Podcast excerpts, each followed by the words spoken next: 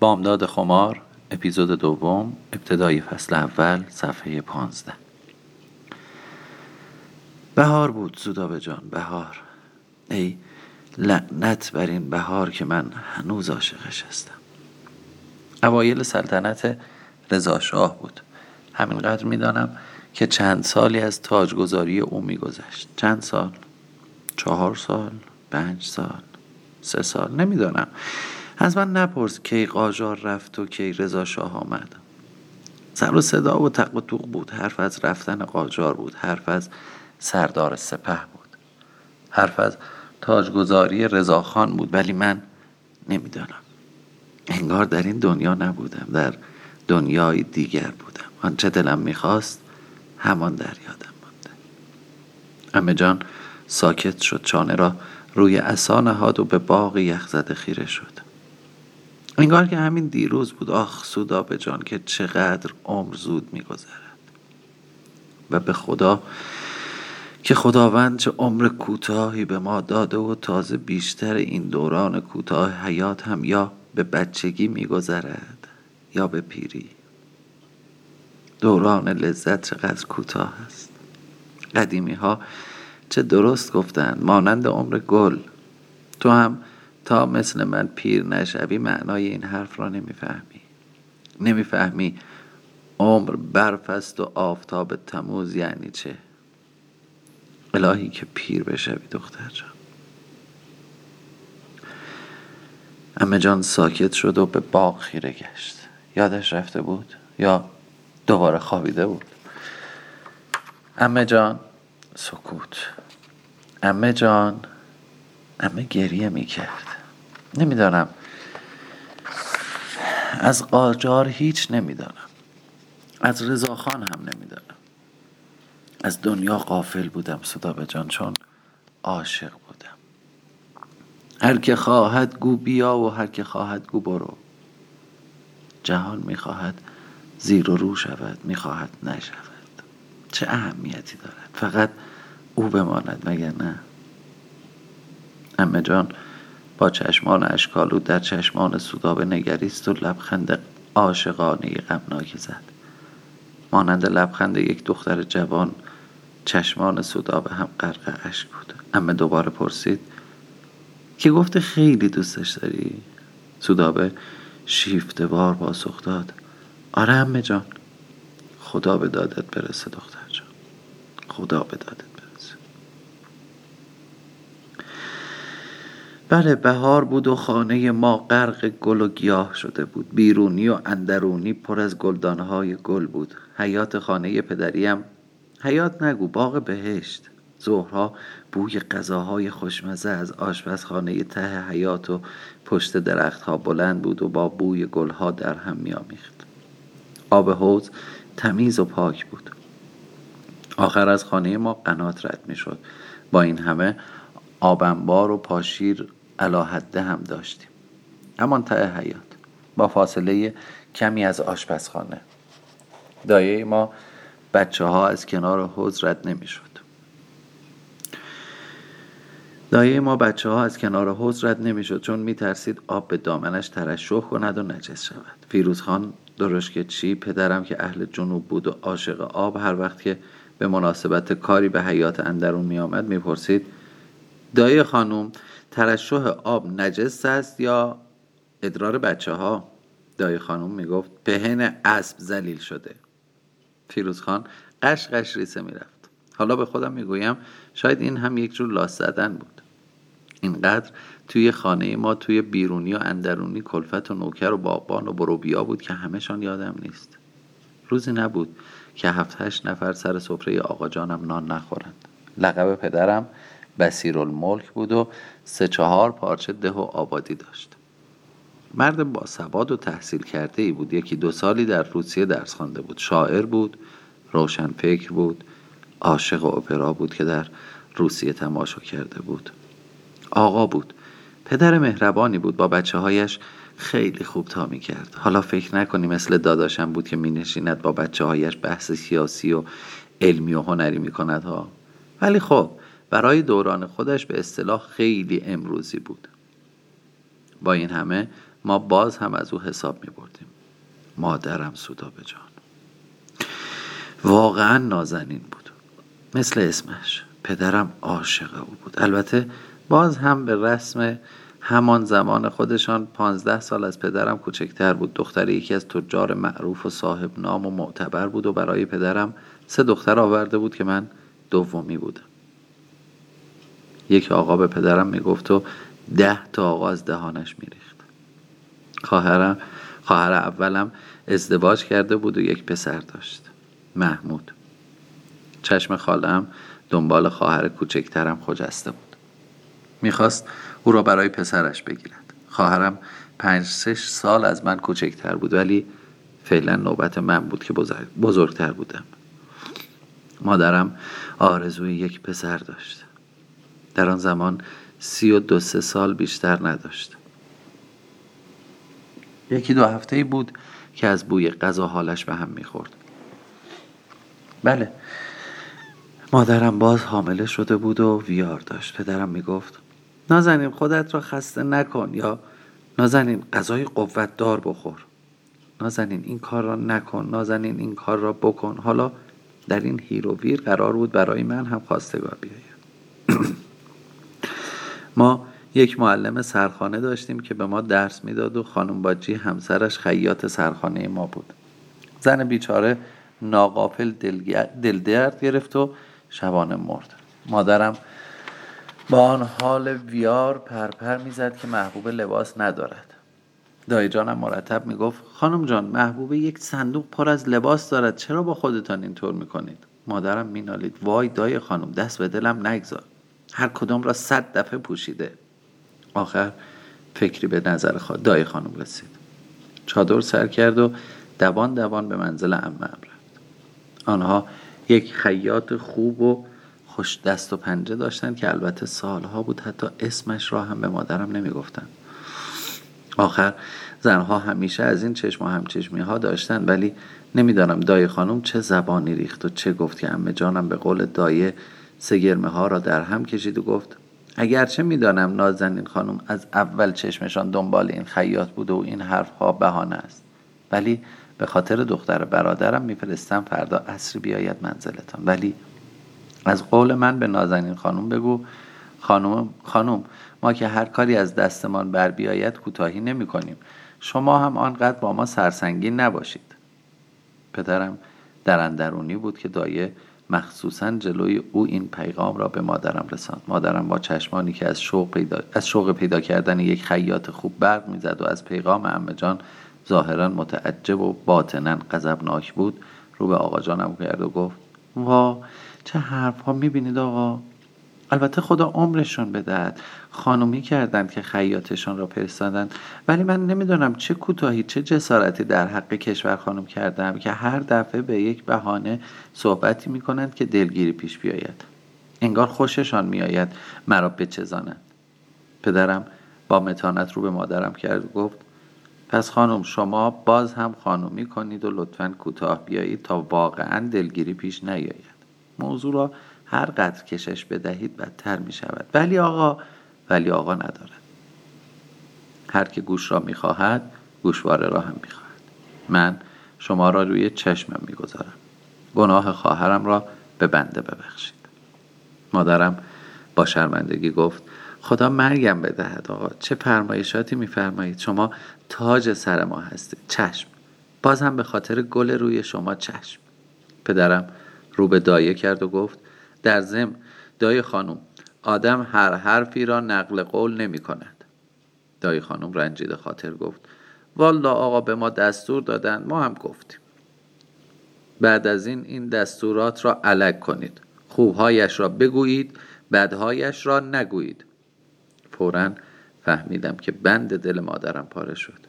اگر دایه قهر می‌کرد و می‌رفت آن هم حالا که مادرم حامله بود پیدا کردن یک دایه تر و تمیز و با تجربه مثل او مثل او که حالا سالها بود با ما خانه یکی شده بود مکافات بود. مادرم فورا پادرمیانی کرد. خب البته من هم بی تقصیر نبودم بی خود از کوره در رفتم. آخر آدم آدم حامله ضعیف و کم طاقت می شود و قضیه فیصله دعبه های پدر و مادرم در همین حد بود. انگار که دکلمه می‌کردند یا با هم مشاعره می‌کردند هر کدام به خوبی می‌دانستند در کجا باید کوتاه بیایند. از گل نازکتر به هم نمی‌گفتند. خطاهای یکدیگر را به رو نمی آوردند این گذشت تا آنجا بود که ما همگی می دانستیم وقتی پدرم دو هفته یک بار شبهای سهشنبه بیرون می رود و شب به خانه بر نمی گردد در منزل اسمت خانم همسر دومش می خوابد. ولی نمی‌دانستیم. آیا مادرم هم می‌داند و به روی خودش نمی آورد یا واقعا نمی‌داند؟ پنج سال پیش از آن وقتی من ده ساله بودم رو مادرم خجسته را زاییده بود پدرم ابدا اظهار ناراحتی نکرد. حتی مثل همیشه برای مادرم یک سینه ریز طلا هم خریده. ولی اغلب می دیدیم که در حیات یا اتاق منزل قدم می‌زند و در خودش فرو رفته است. تا اینکه شبی به مادرم گفت که به مهمانی به منزل میرزا حسن خان می رود. میرزا حسن خان مرد محترمی بود از خانواده ای شریف که دستش چندان به دهنش نمی رسید از دایه می شنیدیم که می گفت خانوم خانوما خدمتکاران مادر خدمتکاران مادرم را اینطور صدا می زدن. خانم خانوما می‌گویند اهل شعر و ادب است و خوب تار می‌زند ولی از او بدشان میآید چون اهل دل و خوشگذرانی است هر وقت آقا از خانه او برمیگردند دهانشان بوی زهر ماری می‌دهد. آن شب گویا پدرم افراد می کند و سرش گرم می شود و سفره دل را پیش میرزا حسن خان باز می کند که چقدر دلش به سر می خواهد و زنش چطور دختر زا عذاب در آمده است. میرزا حسن خان هم نامردی نمی کند و خواهر بیوه و زشت خودش را مثل که مثل چوب کبریت لاغر بوده شبانه برای پدرم سیغه می کند و می گوید او از شوهر اولش یک پسر دو ساله دارد. شاید برای شما هم یک پسر بیاورد. شما فقط سرپرست او باشید و تان بالای سرش باشد. همین کافی است. صبح که پدرم از خواب بیدار می شود مثل سگ پشیمان می شود ولی دیگر کار از کار گذشته بوده و نمی توانسته از سر قول خود برگردد. همان شب اسمت خانم حامله می شود و نه ماه بعد دو قلو برای پدرم می زاید. هر دو دختر هر دو هم سر می روند پدرم بعد از این جریان پشت دستش را داغ کرد که دیگر تا آخر عمر لب به چیزی نزند که مبادا عقلش زایل گردد. البته مطابق قولی که به حسن خان داده بود هر پانزده روز یک بار به سراغ اسمت خانم می‌رفت ولی او دیگر حامله نشد. گفتم که پدرم عاشق مادرم بود. مادرم نسبت به زمان خود زیبا بود. گوشتالود سرخ و سفید با موهای روشن چشمانی درشت میشی و قد متوسط. شنیدم که پدرم گفته بود همسرش شبیه خانم های زیبا و متشخص روسیه است. مادرم هر بار که برای خانم های فامیل یا دوست آشنا این جمله را از پدرم نقل قول می‌کرد از فرد شادی از خنده ریسه می‌رفت. دور افتادم. می‌گفتم بهار بود و قرار بود فردا از خیاط امه به خانه ما بیاید. سه هفته دیگر شب تولد حضرت رضا علیه السلام بود و قرار بود شازده خانم همسر عطا دوله برای خواستگاری به منزل ما بیاید. خواستگاری من برای پسرش. سودابه هیجان زده پرسید راست میگوی امه جان؟ همان که سالها از رجال معروف ایران بود وای باورم نمی شود راستی او خواستگار شما بوده؟ باور کن جانم باور کن. ولی من او را رد کردم. وای امه جان چه هما. سودابه زبانش را گاز گرفت. چی؟ امه جان لبخند زد. آره می‌گفتم. وسط حرفم نپر یادم می‌رود. او حدود ده پانزده سالی از من بزرگتر بود و می‌گفتند تازه از فرنگ برگشته. دخترهای خانواده های محترم برایش قش و ضعف می‌کردند. همسر اولش سر زار رفته بود. آن زمان خیلی از زنها اینطوری میمردن مثل حالا نبود که حکیم و دوا سر هر کوچه باشد. خلاصه در آن موقع من پانزده ساله بودم. اصلا حالیم نبود پانزده ساله بودم و روی یک سنگ هزار تا چرخ می‌زدم. سر حال و سر دماغ بودم. معنای شوهر را نمی‌دانستم. فقط می‌دانستم که اگر یکی دو سال دیگر هم بگذرد پیر دختر می شدم سودابه قهقه زد امه جان هم می خندید. بله هر زمان اقتضایی دارد. آن موقع هجده ساله ها و 20 ساله ها پیر دختر بودند. مادرم دستور داد فیروزخان کالسکه را آماده کند. رفت که برای من پارچه بخرد و دایه را هم با خود برد. وقتی برگشت مثل همیشه به صندوق خانه رفت تا چادرش را بردارد و آنجا بگذارد. من هم به دنبال او و دایه که پارچه ها را می آورد رفتم تا ببینم مادرم چه دست گلی به آب داده و چه خریده. مادرم در حالی که چادر از سر بر می داشت به دایه گفت همه روز به روز پیرتر می شوند دایه خانم. این پیرمرد نجار سرگذر چه جوان شده؟ و خندید و سر به سر دایه می گذاشت.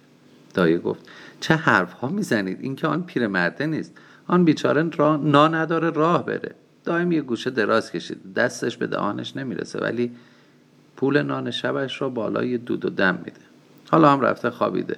خانه و دکان را سپرده دست این یک الف بچه. مثلا شاگرد گرفته. مادرم گفت پسر با نمکیه. همین. همه فراموش کردیم. گاه با خودم می‌گویم شاید همین یک جمله مادرم شعله را روشن کرد. شاید همین حرف مرا کنجکاو کرد و به سرافت انداخت. شاید هم قسمت بود. خیاط آمد. زن چاق خوشرو و خوش اخلاق با قیافه نورانی بود. خدا رحمتش کند. تا توانست تملق مادرم را گفت و قربان صدقه من رفت. من تازه از خواب بیدار شده بودم. سینی صبحانه جلوی رویم پر از نان قندی و کره ای که از ده می آوردند و پنیر خیکی و مربا بود. تازه دایه پشت سر هم برای من و مادر و خواهر کوچکترم چای میریخت. من و خواهرم میخوردیم مادرم اوق می‌زد. دایه و خیاط یک صدا قربان صدقهش می‌رفتن تا بخورد و جان بگیرد آخر سر مادرم خسته و ما سیر شدیم. سینی دیگری سینی دیگری برای انیس خانم خیاط آوردن. ما بیرون رفتیم تا او به میل دل ناشتایی بخورد. می‌دانستیم در خانهش صبحانه خورده ولی این صبحانه کجا و آن کجا واقعا که ارزش دوباره خوردن را داشت مادرم برای نهار مهمان داشت خاله ها زنمو امه جان و زندایی می آمدند و از آشپزخانه آن سوی حیات بوی مرغ و برنج علای رشتی و روغن کرمانشاهی می آمد. همه را مست می کرد. مادرم پای اسباب بزک روی چارپایه نشست یادم میآید دور تا دور اتاق مهمانخانه اندرونی را که ما به آن پنج دری می‌گفتیم مبلهای سنگین از مخمل سرخ جا داده بودند. در برابر هر دو مبل یک, یک میز چوب گردوی نسبتا کوچک قرار داشت. تابستانها در اتاق نشیمن که دور تا دور آن را مخدع چیده بودند می نشستیم مخدع ها گل دوزی شده و پشتی ها مروارید دوزی شده بودند. زمستان ها کرسی بود. در زمستان ها پدر در زمستان ها پدرم دوست داشت کنار بخاری دیواری در پنج دری بنشیند. صدای ترق و ترق هیزم ها را گوش کند و من برایش کتاب حافظ یا لیلی و مجنون نظامی را بخوانم. خیلی با بود. زن فیروز درشکچی که به خاطر پوست تیرهش به او دد خانم می‌گفتیم جعبه بزک مادرم را آورد و خودش باد بزن به دست بالای سر او ایستاد. مرتب مادرم را باد می‌زد تا مبادا عرق کند و سفید آب و سرخاب روی, روی صورتش گل شود. من محو تماشا بودم. مادرم تشر زد. مگر تو کار زندگی نداری دختر؟ به چه ماتت برده؟ این چیزها برای دختر تماشا ندارد. نه در حالی که سرمه به چشم می‌کشید گفت برو پیش انیس خانم. خدا کند لباست تا شب تمام شود. لباسم تا شب تمام نشد. به قول انیس خانم خم رنگ رزی نبود. از آنجا که قرار بود غیر از دو دست لباس یک چادر وال سفید گلدار هم برایم بدوزد و همه اینها لاقل دو سه روزی وقت می‌خواست مادرم از انیس خانم خواست که این دو سه شب را در خانه ما بماند. البته از انیس از خدا می‌خواست. سور و ساتش حسابی در خانه ما به راه بود ولی باید یک نفر به پسر و عروسش خبر می‌داد. مادرم گفت آقا فیروز با درشکه برود و خبر بدهد ولی راه دور و کوچه پس کوچه بود. شب هنگام شب هنگام رفتن مهمانها خاله کوچکم با اصرار خواست که مرا به خانه خودش ببرد. مادرم با این شرط که فردا صبح زود برای امتحان لباسهایم برگردم موافقت کرد. می‌خواستیم سوار کالسکه خاله بشویم که فکری به ذهن انیس خانم خیاط رسید. اگر زحمت نباشد سر پیچ کوچه سوم منزلتان نزدیک سقاخانه یک دکان نجاری است. شاید دکان منزل ما را شاگرد دکان منزل ما را بلد است. خانهش دو سه کوچه بالاتر از کوچه ماست. دم دکان کالسکچی یک دقیقه بیستد و به او پیغام بدهد که من امشب اینجا میمانم و بگوید که به پسرم خبر بدهد. آن وقت دیگر لازم نیست فیروز خان تا منزل ما برود. خاله و من و دختر خاله که تقریبا هم سن و سال بودیم شاد و شنگول عقب کالسکه نشستی من آخرین نفری بودم که سوار شدم و طرف دست راست نشسته بودم. کمی که رفتیم پیغام انیس از یاد هر سه ما رفت ولی کالسکچی وظیفه شناس بود و فراموش نکرده بود. کالسکه نزدیک یک دکان کوچک دود زده ای ایستاد. نزدیک غروب بود. داخل مغازه از چوب و تخته و خورده چوب و تراشه پر بود. وسط مغازه یک نفر روی یک میز چوبی کهنه خم شده بود و تخته ای را رنده می‌کرد.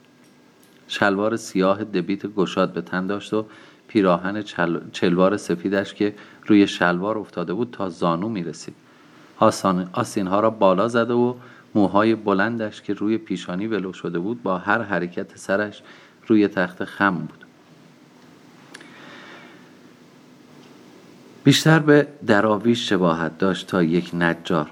آن زمان موی مردها کوتاه و روغن خورده به سر چسبیده بود. مثل موی تمام مردهایی که من در خانواده خودم می‌دیدم. مثل تمام اشراف. ولی این موها وحشی و رها بودند به صدای ایستادن کالسکه سر بلند کرد و به بالا نگریست. نگاهش از سورچی به سه زن مسافر با چادر و چاخچور و روبنده افتاد و دوباره به سوی کالسکچی منحرف شد. تعجب کرده بود. این خانم ها با این درشکه مجلل چه کار می توانستند با او داشته باشند؟ کالسکچی صدا زد. آهای جوان بی جلو آمد و با پشت دست عرق پیشانی رو پاک کرد و گفت بله. حرکت دستش که عرق از پیشانی می سترد به نظرم شیرین آمد. با نمک بود فقط همین. پیغام را شنید و گفت چشم. نه او با ما حرف زد و نه ما با او و دیگر از خاطرم رفت. این چه جور مغزی است؟ خریده ای دایی جان. مگر من دختر کولی هستم؟ دایی خانم با اعتراض گفت خب محبوب جان من چه می‌دانم؟ نه نه گفتی صورتی باشد. نبود من هم قرمز خریدم. مادرم با ناراحتی نوار را در دستش گرفت و بالا برد. آه دایی خانم من که مستوره داده بودم. خب نداشت خانم جان. با هرس گفتم خودم می‌روم می‌خرم. از کجا خریدی؟ از دهانه بازار. مادرم با بیحوصله گفت با کالسکه برو که زود برگردی. دایی خانم گفت وای خانم جان دو قدم راه که بیشتر نیست. خودم باهاش می‌روم و میآیم از حرف دایه تعجب کردم. زن تنبل چطور اینقدر زرنگ شده بود؟ نگو که نظر داشت برای شفای سردردش شم روشن کند. بیچاره میگرن داشت. آن زمان کسی چه می‌دانست میگرن یعنی چه؟ انیس خانم به التماس گفت پس دای خانم قربان قدمت. ببین آن نجاره پیغام مرا به پسر و عروسم داده یا نه؟ دلم جوش می‌زند. این پسری یک کمی سر به حواس در ضمن بگو باز هم برود. منزل ما بگوید. اگر من دیر آمدم نگران نشوند. شاید یک روز دیگر کارم طول بکشد. حدود ظهر بود. دکان نجاری هنوز بسته بود. پس به دنبال خرید رفتیم و نوار را گرفتیم. وقت برگشتن از دور صدای خر خر اره کردن را شنیدم. دایی خانم گفت خب الحمدلله دکان را باز کرده. ای آدم گل و گیب گشاد. محبوب جان صبر می‌کنی من این دوتا شم را روشن کنم؟ با بیحوصلگی پا بر زمین گفت. دایه التماس کرد قربان قدت بروم. الهی یک نوک پا صبر کن. پس زود باش خیلی طولش نده. میخوایی تو پیغام انیس خانم را به شاگرد نجار بدهی تا من هم شم را روشن کنم؟ ولی به خانم جانت نگویی که من داشتم شم روشن می‌کردم ها. بگو دایی جان خودش با نجار صحبت کرد. باشه؟ وگرنه پدرم را در میآورد. با بیحوصلگی گفتم خیلی خوب باشد. زود روشن کن و دنبالم بیا. من یواش یواش می‌روم تا برسی. هوا آفتاب بود ولی شب قبل باران مفصلی باریده و زمین را گلالود کرده بود. وقتی به دم دکان رسیدم جوانک مثل روز گذشته فارغ از همه جا غرق رنده کردن بود. در دکان دم در دکان ایستادم و حواسم جمع بررسی لبه گلالود چادرم بود. لبه چادر را کمی بالا کشیدم و بیراده گفتم اه صدای رنده کردن متوقف شد. کسی با لحنی گیرا و خوشاهنگ گفت اه به من دختر خانم. سرم را بلند کردم و چشمانش را دیدم. گردن کشیده و عضلات برجسته زیر پوست گردنش که تیره بود و رگی برجسته داشت. آسینهای بالا زده و دستهای محکم و قویش موهایی را که بر پیشانی ریخته بود بینی عقابی و پوزخندی را که بر لب داشت زیبا بود. نمی‌دانم. زشت بود؟ نمی‌دانم ولی مرد بود. مردانه بود. این بازوها می توانستند تکیهگاه باشند. در شرایط معمولی جواب سلام او را هم نمی‌دادم. آرم می‌شد با افراد این طبقه هم کلام شوم ولی حالا بهار بود چه مرگم شده بود نمی‌دانم. گفتم چرا اه شما؟ مگه شما اه هستید؟ لابد هستم و خودم نمی‌دانم. بوی چوب رنده شده در بینیم پیچید. چه بوی مطبوعی؟ بوی کار و تلاش انگار بوی تازه‌ای به بوهای بهار افزوده شده بود. ماحصل حرکات عضلات ساکت به اون نگاه کردم. از پشت پیچه چطور فهمید جوان هستم؟ شاید از لحن صدایم بود. گفتم برایتان پیغامی دارم. با تعجب نگاهم کرد. به زن جوانی که او را معدبانه شما خطاب می کرد و برایش پیغام داشت. پرسید برای من؟ بله من رحیم نجار هستم و چه اسم قشنگی. به دلم نشست. می‌دانم شما کی هستید؟ دختر بسیرالملک آهسته رنده را زمین گذاشت و معدب ایستاد. سلام خانم ببخشید نشناختم. لابد پیغام برای پسر انیس خانم است. بله زحمت است ولی بگویید شاید کارشان در منزل ما طول بکشد. نگران نشود به روی چشم. یادتان که نمی رود. اگر زنده باشم نه. زبانم لال شود که گفتم خدا کند همیشه زنده باشید. یک لحظه مات ایستاد و نگاهم کرد و آن پوزخند دوباره گوشه لبش ظاهر شد و گفت فقط برای اینکه پیغام شما را برسانم؟ به سرعت گفتم خداحافظ. دیگر زیادی پر رو شده بود. برگشتم و به راه افتادم. تازه دایه لخ لخ کنان از کنار سقاخانه راه افتاد. نسبت به او خشمگین شدم. زن احمق تنبل جان می‌کند تا راه برود. نسبت به خودم خشمگین شدم. ای دختره بیعقل زیر روبنده با غضب ادای خودم را درآوردم. خدا کند همیشه زنده باشید. ای احمق نفهم درازگوش از او خشمگین شدم. شاگرد نجار بی سر و پا. تا به این آشغال ها رو بدهی پر رو می شوند لات آسمان جل. دوباره صدای رنده بلند شد و دلم فرو ریخت. یعنی چه؟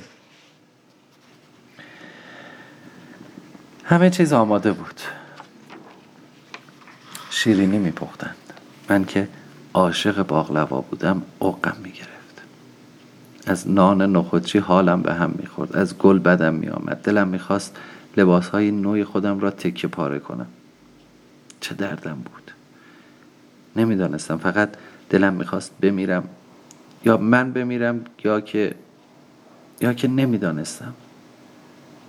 در عرض یک هفته دو بار با کالسکی از برابر دکان نجاری رد شده. رنده و رنده و رنده. یک نگاه و دوباره رنده و رنده و رنده. مردک رو کالسکه ما را شناخته بود. یک هفته است آدم جرأت نمی کند از خانهش بیرون بیاید. باید به دایه بگویم نه به فیروز خان می‌گویم. نه بابا ول کن. می‌زند میکشدش. خون سگ میافتد به گردنم. به پدرم می‌گویم. نه دیگر بدتر. پس به ماده. اصلا چه بگویم؟ بگویم هر وقت کالسکه از مقابل دکان نجاری رد می شود او به کالسکه نگاه می کند مگر قدغن و قرق است؟ خب من چرا نگاه می‌کنم؟ من باید محل نگذارم. شاید قبلا هم همینطور بوده. شاید قصاب و نانوا و کله پز هم نگاه می‌کنن. از روی کنجکاوی آخر ما در این محله آدم های سرشناس و معتبری هستیم. فقط فرقش این است که من به آنها توجهی ندارم. اهمیتی ندارد آنقدر نگاه کند تا جانش درآید ولی کرم از خود درخت بود. نمی‌دانستم چرا دلم می‌خواست کروگی کالسکه را عقب بزنم تا نگاه او از روی چادر مرا نظاره کند. پیغام رسید که شوهر خواهرم می‌خواهد برای سرکشی به ده خودشان برود. محبوب خانم دو شب تشریف بیاورند مهمانی منزل خواهرشان که ایشان تنها نباشند. تنها؟ با آن همه خدم و حشم؟ رفتم خواهرم مرتب از خواستگار آینده هم تعریف می‌کرد. این آشی بود که شوهر او برایم پخته بود. با داماد دوست و همبازی بودند. او مرا به پسر عطا و دوله معرفی کرده بود. نزهت از مادر داماد و اصل نسبش هم خیلی تعریف می‌کرد. می‌گفت مادرش از آن شازده های اصیل و جاسنگین است. من گفتم ولی نزهت جان می‌گویند خواهرش خاله داماد خواهرش چه؟ زن محترمی نیست. نزهت پنجه به صورت کشید. وای خدا مرگم بدهد کدوم خواهرش؟ چه می‌دانم؟ همون که اسمش تاهره است. که همچین حرفی زده؟ امه جان کشور نزهت با حرس دستش را تکان داد. تو تا حالا دیدی امه جان از کسی تعریف کند؟ خب اینها شازده هستند آدم حسابی هستند. همه پشت سرشان حرف می‌زنند. همه بهشان حسودی می‌کنند. تا حالا دیده ای کسی پشت سر دده یا تایه و کلفت حرف زند. چون اینها آدم حسابی هستند. مردم پشت سرشان لغز می‌خوانند. پس چرا پشت سر ما نمی‌خوانند؟ از کجا میدانی؟ شاید می‌خوانند و ما خبر نداریم. نزد راهنمایی هم کرد. چطور شیرینی بگیرم؟ چطور قلیان تعارف کنم؟ چطور بنشینم؟ پس چرا خسته شدم؟ من که هیچ وقت از خانه خواهرم دل نمیکندم. چرا حوصله‌ام سر رفته؟ چرا می‌خوام به خانهمان برگردم؟ دلم نمی‌خواد اینقدر پرچانگی کند. وقتی زمان برگشتم به منزل سر رسید سر از پا نمیشناختم. بال درآوردم. خواهرم پرسید می‌خوای ننه را همراهت بفرستم؟ نه دارم با کالسکه می‌روم. تنها که نیستم. از آنجا که سورچی خواهرم پیرمرد زهوار در رفته ای بود پس اشکالی نداشت تنها بروم. کروک کالسکه را کشید. سوار شدم. دلم می‌خواست اسبهای کالسکه بال داشتن. وقتی سر کوچه رسیدیم صدا زدم. مشهدی من همینجا پیاده می‌شوم.